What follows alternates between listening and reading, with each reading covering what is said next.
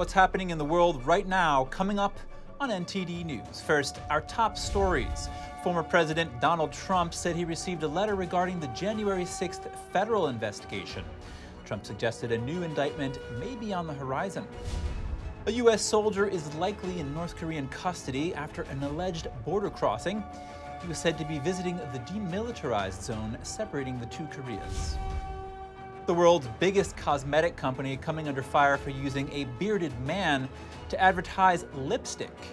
People are now comparing the company with Bud Light and calling for boycotts. Congressional Democrats say tax companies are sharing the sensitive tax data of Americans with big tech companies. And an email reportedly shows that Doctor Anthony Fauci knew that the Wuhan lab was conducting gain-of-function research, and despite retirement from the White House, he's still receiving taxpayer-funded security.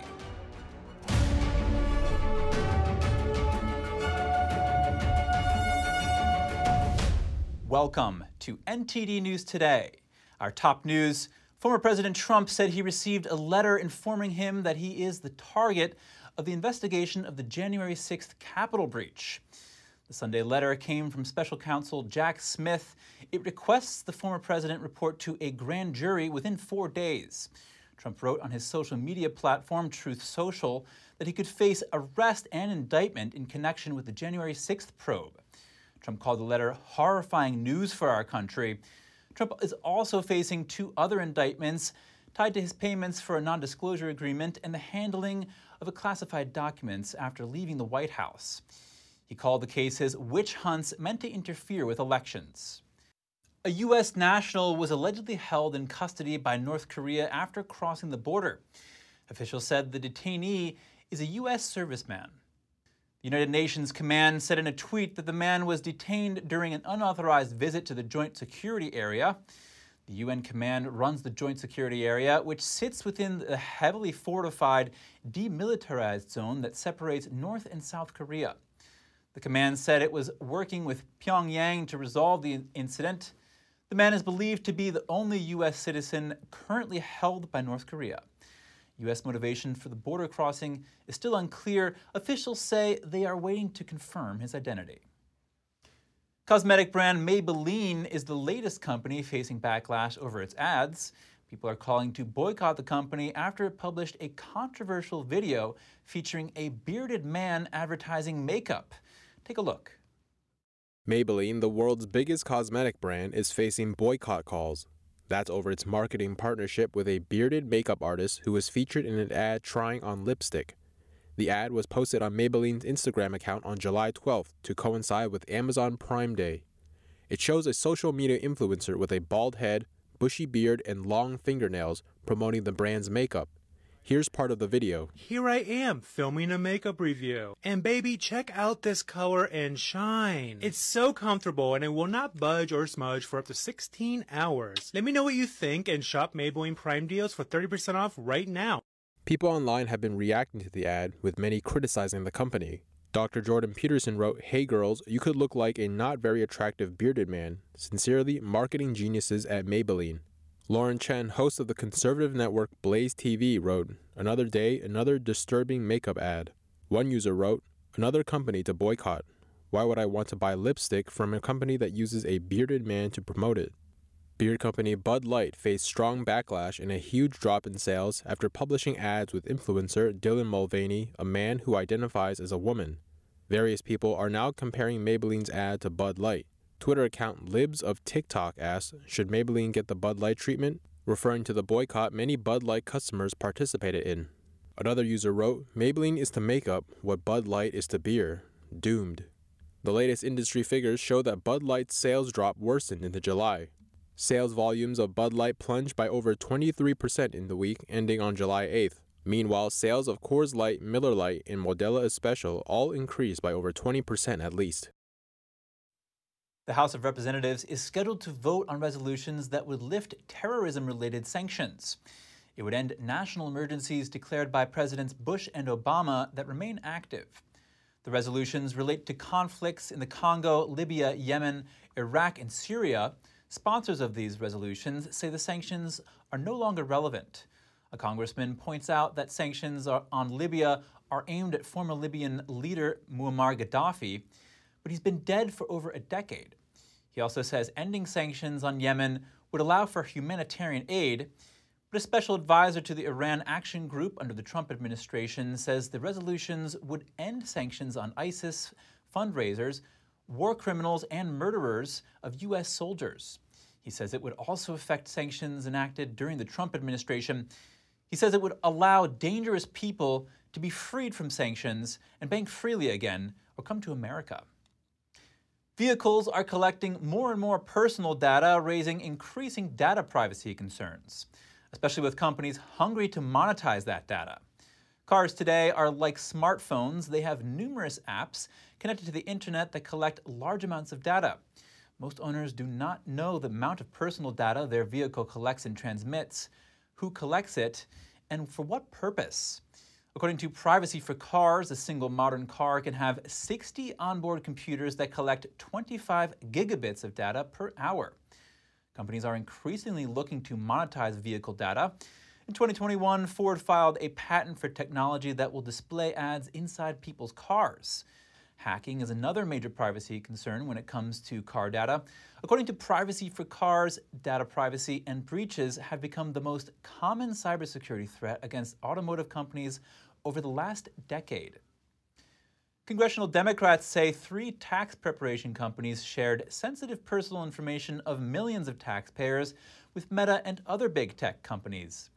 A new report says tax prep companies Tax Act, H and R Block, and TaxSlayer shared taxpayer data using computer code known as pixels.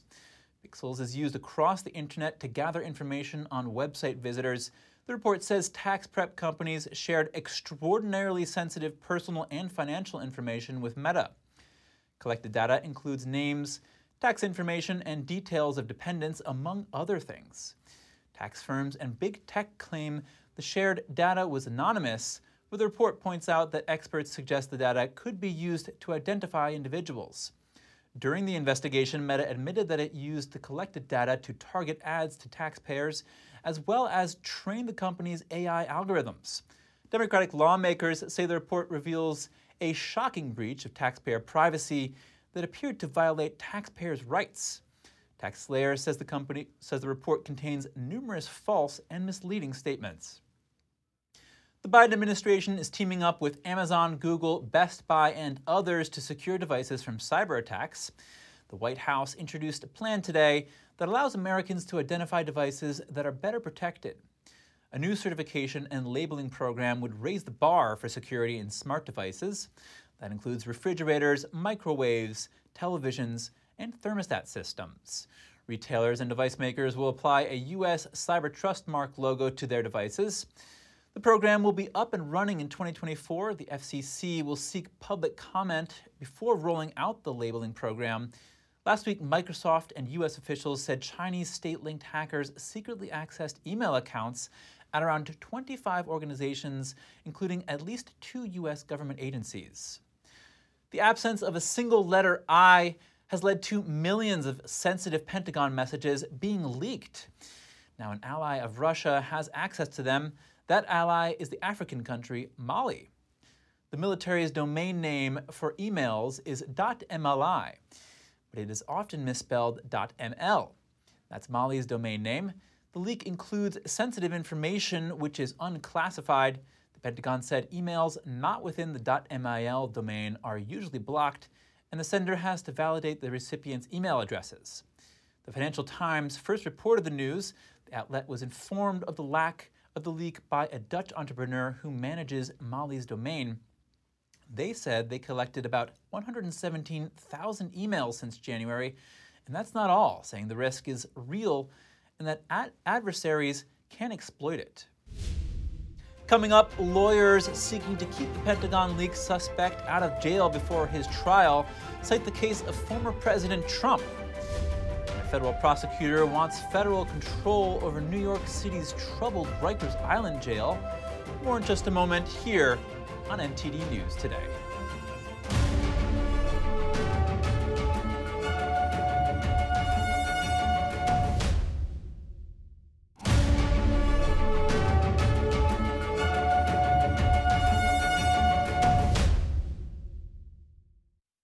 Welcome back. New disclosures about Doctor Anthony Fauci, President Biden's top COVID nineteen advisor, allegedly knew that the U S-funded Chinese lab was conducting risky experiments, despite his previous denials and downplaying of the claim. Fauci's email in February twenty twenty referred to the Wuhan lab's gain-of-function experiments. He wrote there was a suspicion that the mutation was intentionally inserted. Fauci added that scientists in Wuhan University are known to have been working on gain-of-function experiments. The House Select Subcommittee on the Coronavirus Pandemic obtained and released the letter. Fauci denied in a twenty twenty-one congressional hearing that the Wuhan lab's bat virus study was a gain-of-function one, adding that the U S didn't fund such research. Another revelation involves the taxpayer-funded security that Fauci is receiving, though he has retired last December. Files obtained by Fox News' Jesse Waters' Prime Time revealed that former White House chief medical advisor is still getting security services from the U S. Marshals. During a February visit, the U S. Marshals emailed the White House regarding Fauci's parking issues. In another email, the U S responded to three individuals over inappropriate communications about Fauci. A recently retired F B I special agent backed up recent I R S whistleblower claims in a transcribed interview yesterday. That's over allegations of interference and special treatment in a criminal tax probe into Hunter Biden. The interview was conducted behind closed doors before the House Committee on Oversight and Accountability. Committee Chair James Comer issued a statement after the interview.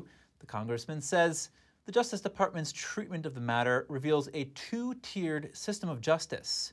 The former F B I agent says he was assigned to interview Hunter Biden in a criminal tax probe with I R S whistleblower Gary Shapley in December of twenty twenty, but that the interview never happened because F B I headquarters allegedly notified the Biden administration, the Biden transition team, and Secret Service about the plan. Comer says it frustrated investigative efforts because those who didn't need to know about it found out. The former agent has not yet been named. He told Congress that he and Shapley were not allowed to approach Hunter Biden's house and had to wait nearby until Hunter contacted them. The former F B I special agent told committee investigators it was the first time he had ever been told to wait outside for the subject of investigation to contact him. Shapley and, other, and another I R S whistleblower are set to testify before Congress on Wednesday.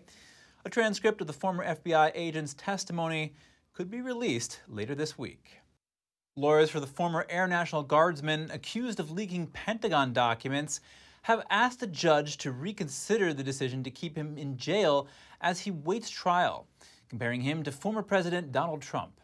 The lawyers cite the The pretrial release of former President Donald Trump and others charged in similar high-profile cases involving classified documents. Doctor Scherer was arrested in April at a home in southern Massachusetts following a Department of Justice probe into a leak of highly classified materials. He has remained jailed since his arrest. He was indicted in June on six felony counts, each carrying a maximum sentence of ten years in prison.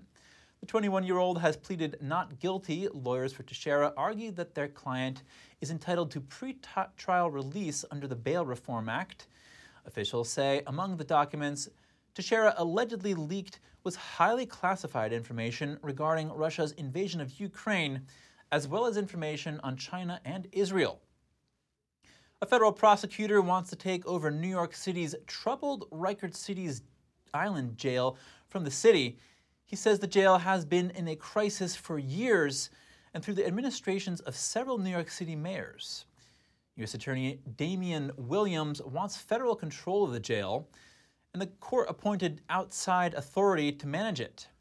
He said he's waited too long for the city to improve the jail. New York City Mayor Adams has resisted the idea. A spokesperson said the city had a positive impact in some areas that were noted by a federal monitor.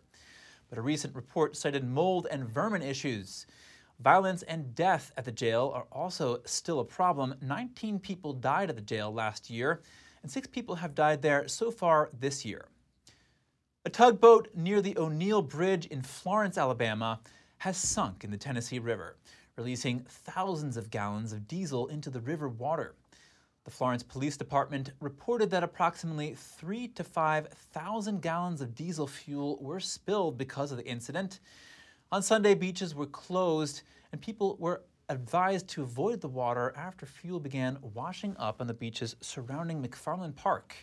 Local authorities have started an extensive cleanup operation to minimize the environmental damage.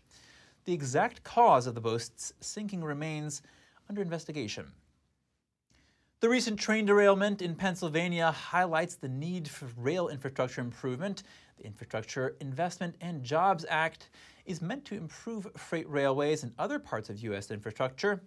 To learn more about how, I spoke with Javier Palomares, C E O of the U S Hispanic Business Council and proponent of the act. Javier Palomares, thank you so much for joining us. Thanks for having me, Chris. We have yet another train derailment, one of many so far this year. What does this say about our infrastructure? Well, you know, I think the Pennsylvania derailment uh, is yet another example uh, of our need to invest in our infrastructure.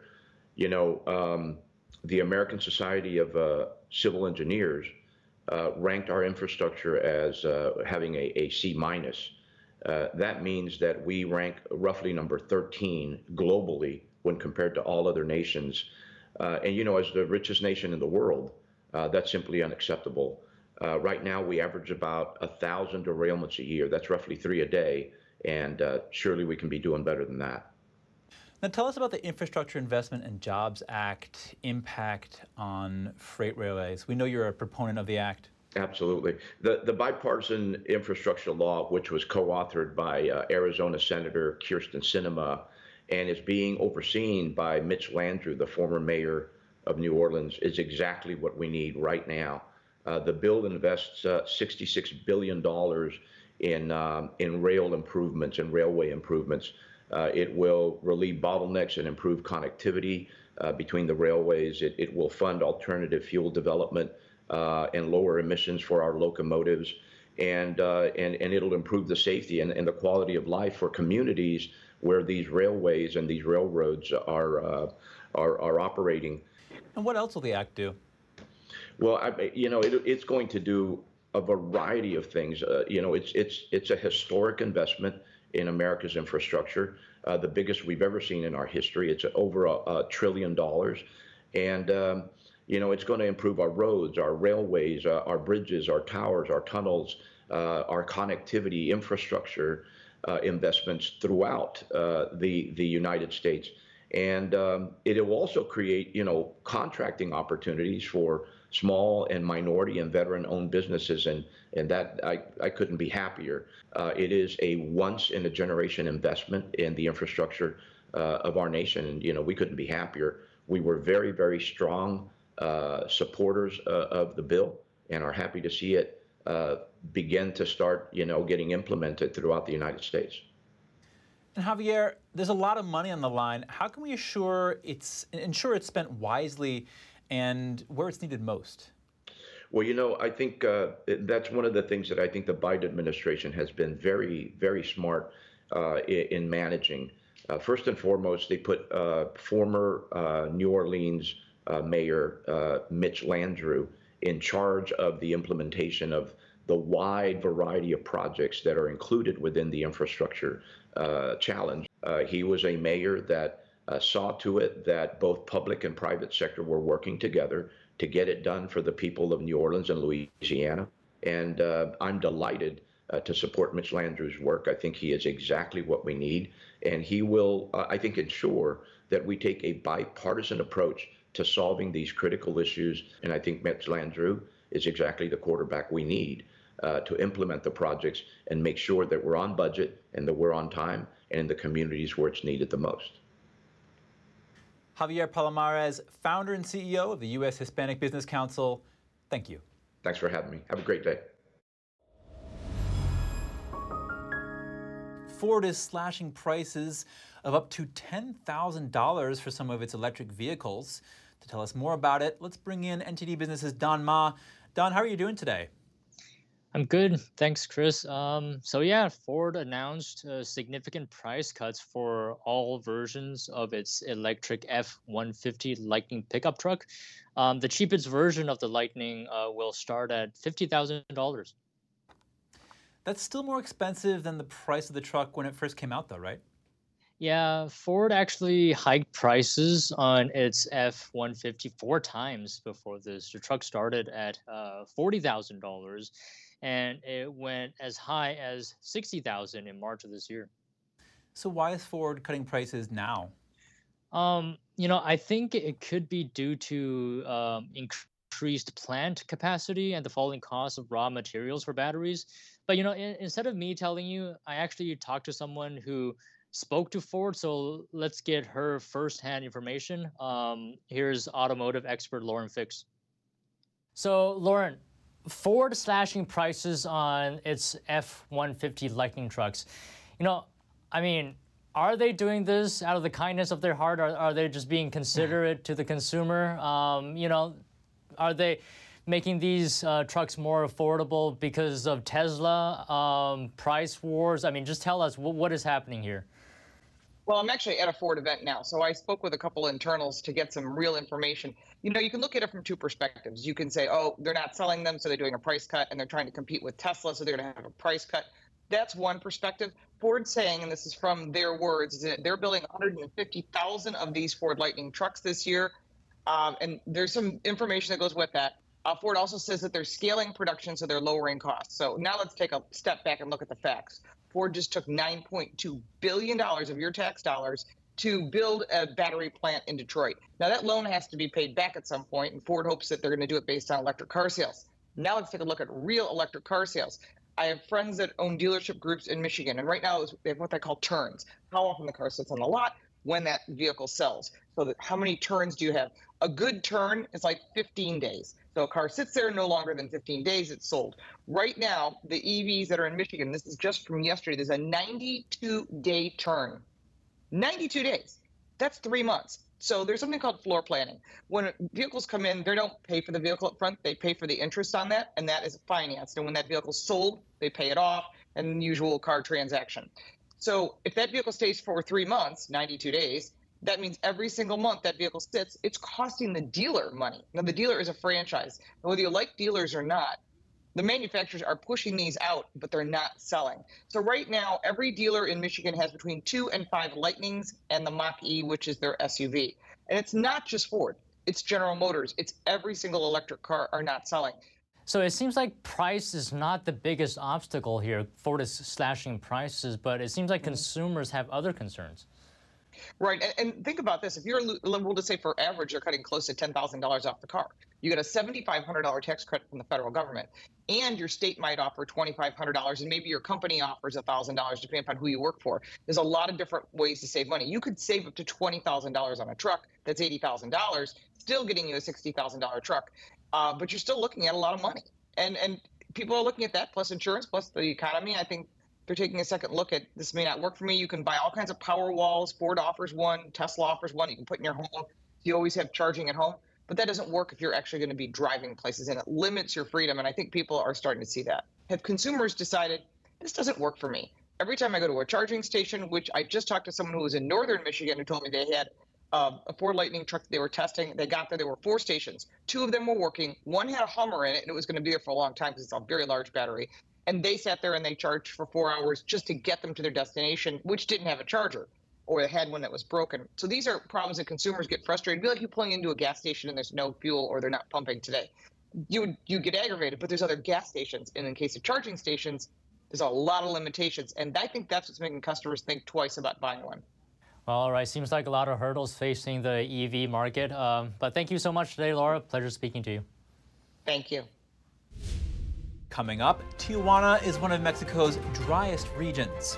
Many of the city's two million inhabitants endure frequent water cuts, sometimes lasting more than thirty-six hours. And Mexico is pushing back against the floating barrier plan on the Rio Grande River, citing potential treaty violations. More shortly here on N T D News Today.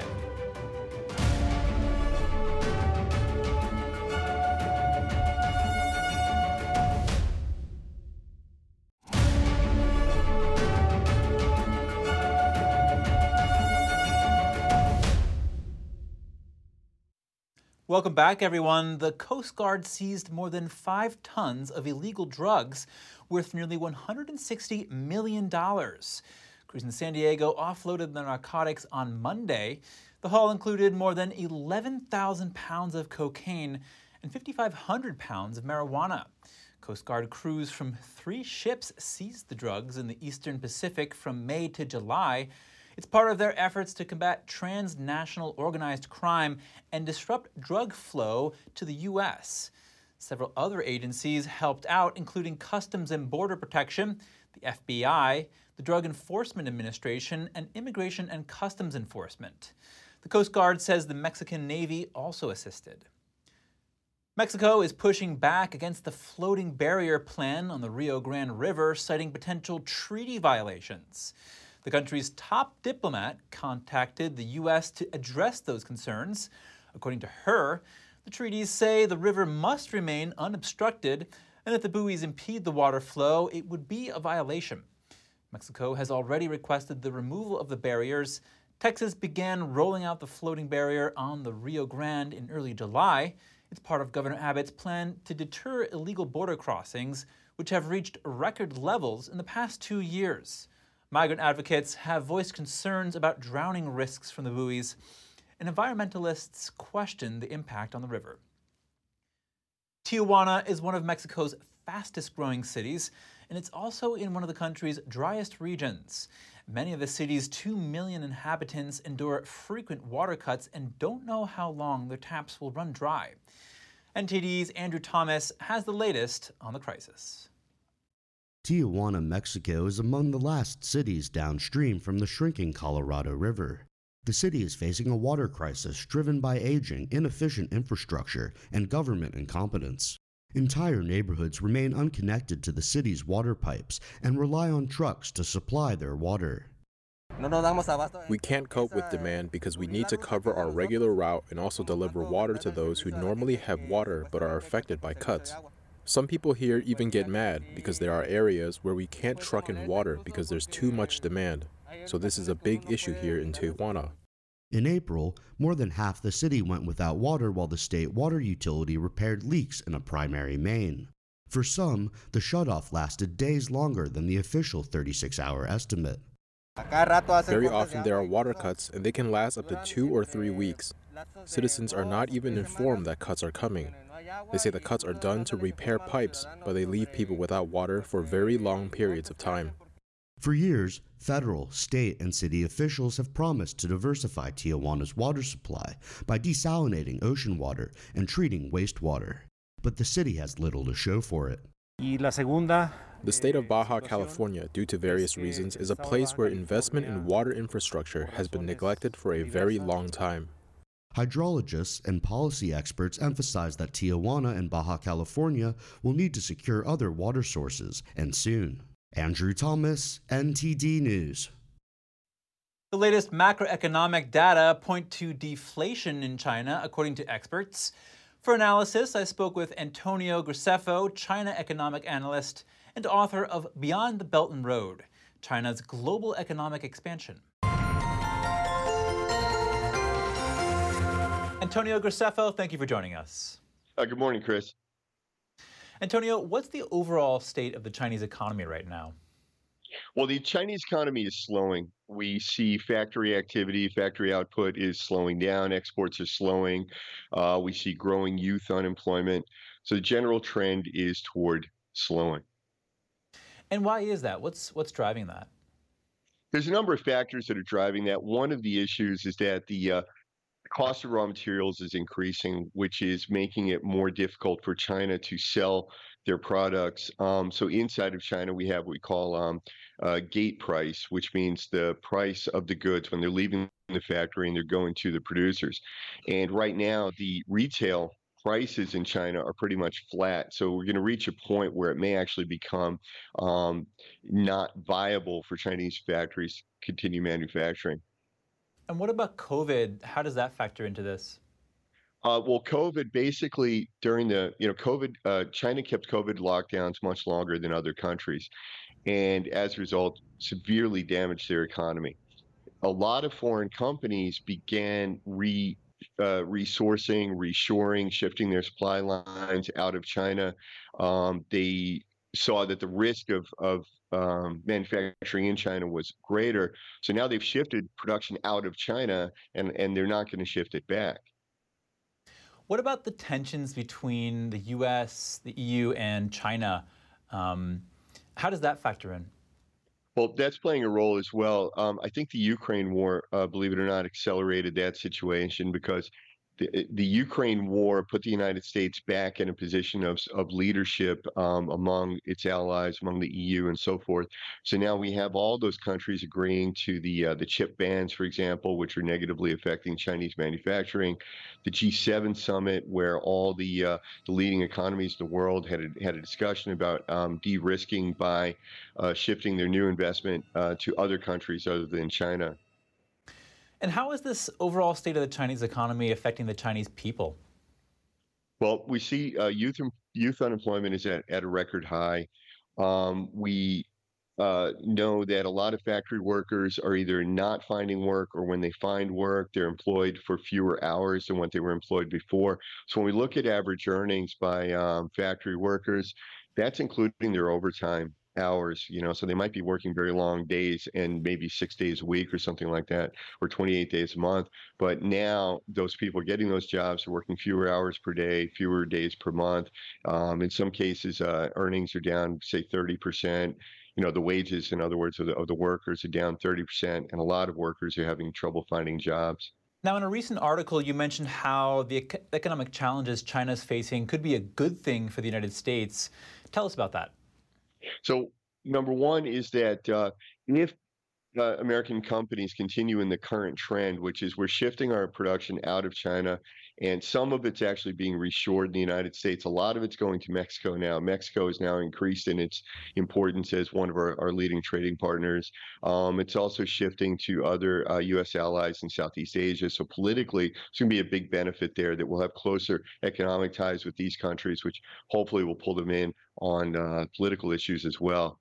Um, as factory gate prices or as retail prices in China remain flat, it is possible that Chinese imports may become cheaper in the United States, and also as the currency, uh, Chinese currency is losing value. So there, uh, the imports may become cheaper here, so that may benefit the average consumer in the United States. Antonio Graceffo, China economic analyst, thank you. Thank you, sir. Still to come, oil wrestling endures in northwestern Turkey. Competitors grapple at an annual festival. And a new cable car allows visitors to cross between Switzerland and Italy. The ride crosses by one of the most famous peaks in the Alps. Stay tuned for more on that when we return.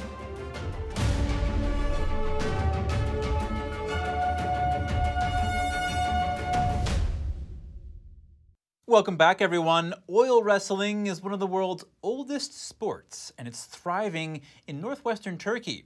Last weekend, wrestlers glistening with olive oil grappled for hours at a historic championship tournament. N T D's Andrew Thomas has more on the competition. Welcome to the six hundred sixty-second Kirpınar Oil Wrestling Tournament. These two competitors are doused in oil before wrestling in a grassy field. Accompanied by the sound of flutes and drums, the object of the game is to pin your opponent.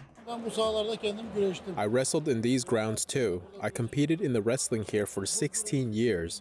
This style of wrestling is in our sporting heritage, so we come here every year. For spectators, there's something special about this tournament. I have been attending for five years. Kirpınar is different for me. We go to local wrestling events, but here is different. You can hear the bones in this wrestling, in a manner of speaking. Oil wrestling is considered one of the world's oldest sports, reportedly dating back to the fourteenth century, and this event is the country's most prestigious of its kind. We are talking about a tradition that is over six hundred sixty years old. To continue this, to be the mayor of these events is a great honor. This year, of course, is a special year. It is the centennial of the founding of the Turkish Republic. The republic founded by Mustafa Kemal Atatürk. It is the six hundred sixty-second year of Kirpınar. The annual festival is also part of UNESCO's list of intangible cultural heritage of humanity. Kırkpınar oil wrestling, which is an ancestral sport, is a traditional sport. In a historical context, it takes place in our history as an entertainment and a sport performed at weddings, and then it becomes traditional. This year, Yusuf Kanzebek won the championship title. As soon as I arrived at Edirne, I felt that I would get the title belt when I walked in the streets, but I did not speak of it. I thought, I will get that belt and walk on these streets. It was fate. Now it's time to start training during the off-season, when champions are made. Andrew Thomas, N T D News. A new cable car allows visitors to cross between Switzerland and Italy near the Matterhorn. The new service provides access to one of the most famous alpine peaks. N T D's Andrew Thomas has the details on the new mountain transportation system. Enjoy the ride with the Tailmont Bay. The new Matterhorn Glacier Ride two is officially open. At nearly thirteen thousand feet above sea level, the cable car connects the Klein Matterhorn Mountain Station with the Testa Grigia Valley. We can say that this cable car is the first of its kind, connecting the two countries without skiing. This is another example of developing our place, and also for Zermatt, and for making ourselves known around the world. It allows visitors to cross between Switzerland and Italy near the famous Matterhorn Mountain. Cars take about four minutes to travel the one mile between the countries. You can admire a wonderful panorama. You can see the three faces of the Matterhorn, the south, the east, and the north. So I think it's a unique experience. We have to start thinking that this is not simply a cable car ride, but an experience. The cable car can transport up to thirteen hundred passengers hourly, and it's a hit with tourists. I come from the Netherlands, and it's it's just amazing that you can walk in a, in the summertime in the snow at this height, so it's uh, it's amazing, great experience. I took all the transportation up here, and it was just a seamless, amazing experience. Got to see all the views coming up, and it was truly just breathtaking, and will remember it for the rest of my life. The two resorts are now connected for eleven months a year, but not everyone thinks it's such a great idea. The Italian Alpine Club is concerned about the development's environmental impact. This type of construction creates major problems for the mountain environment because they carry many people. The impact of many people in a fragile and delicate environment such as that of the mountain certainly has a problematic impact on it. A round trip on the cable car costs two hundred seventy dollars through the end of August. Andrew Thomas, N T D News. After the break, an Arizona couple is sending their D N A to orbit indefinitely around the sun, along with the ashes or D N A of notable people. Details to come on N T D News today.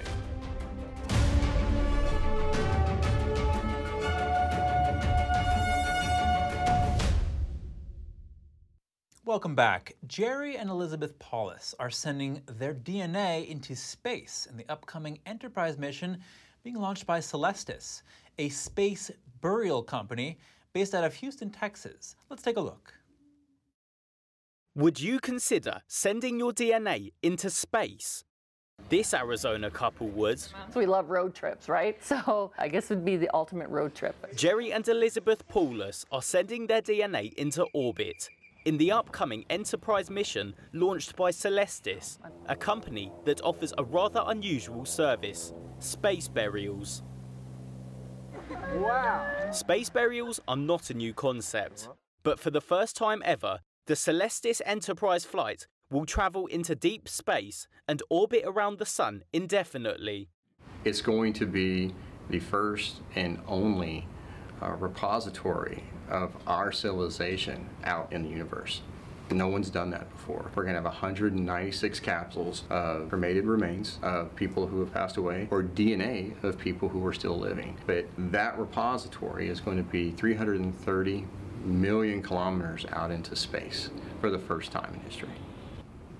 The flights will carry the ashes or D N A of notable individuals, such as Star Trek creator Gene Roddenberry, and cast members like James Doohan and Nichelle Nichols. We've got uh, a hair follicle from uh, George Washington, uh, President uh, uh, Dwight Eisenhower, and President John F. Kennedy are all on board that flight as well. While some families are using the service, To honour their deceased loved ones in a unique way, the Paulises are participating as a living couple. We all want to be immortal in some way, and this was an opportunity for us to be able to do something that no one else has done, to go where no one else has gone before. Our D N A will go into deep space. It will be the furthest human genome from the planet. A pod of pilot whales has died after a mass stranding on a Scottish island. A rescue organization says only fifteen of the fifty-five whales were still alive when they were found Sunday morning. They washed ashore by the village of North Tolsta on the Isle of Lewis. One of the whales was successfully released back into the ocean. The rest were euthanized because it was unsafe to refloat them. Scientists say whales can only survive about six hours on land because they lose the ability to support their own weight out of water. The rescue organization says pilot whales have strong social and emotional bonds with one another. This entire pod was likely stranded because one was in trouble and the rest followed. On this episode of Strong Mind and Body, we look at the top ten superfoods as recommended by nutritionists. Here's Gina Marie.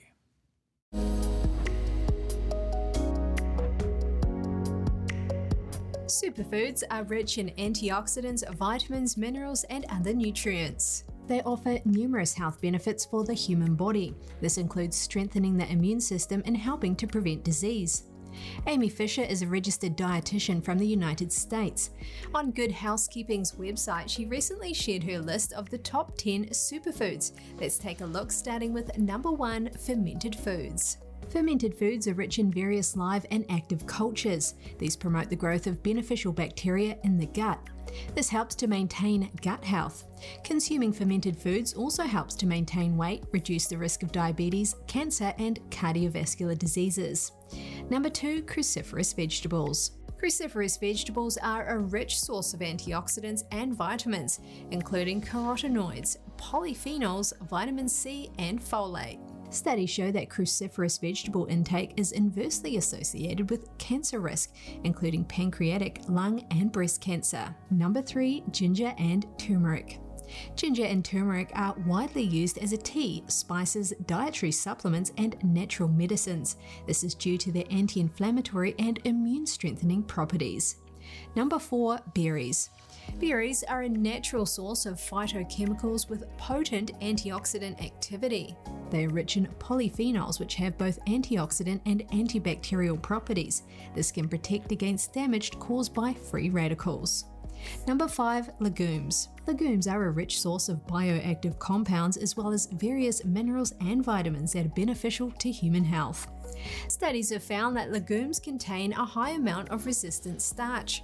This can help to regulate blood glucose and blood pressure and promote healthy gut microbiota. Common legumes include peas, chickpeas, soybeans, kidney beans, lentils, and black beans. Number six, hemp seeds. The hemp plant's seeds can be eaten or used to make oil after removing the outer shell. Hemp seeds have excellent nutritional value. They are rich in essential fatty acids and other polyunsaturated fatty acids required by the human body. Hemp seeds have nearly as much protein as soybeans and are rich in vitamin E and minerals such as potassium, phosphorus, sodium, magnesium, calcium, sulfur, zinc, and iron. In addition, hemp seeds contain high concentrations of omega three and omega six fatty acids, which benefit cardiovascular health. Number seven, coffee.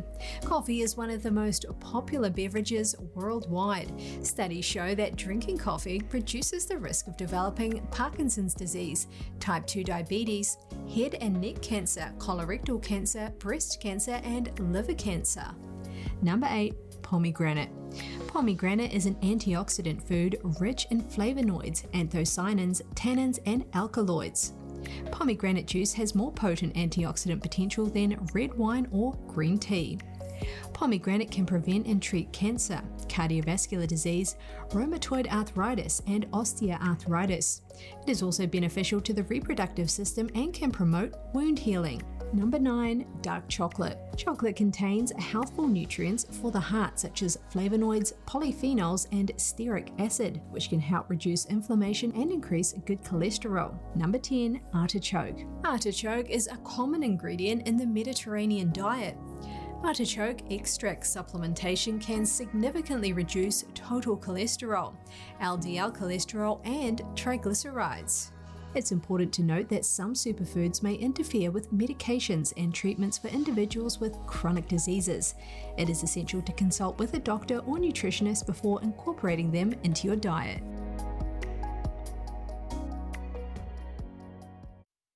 Thank you for tuning in today. I'm Chris Beers.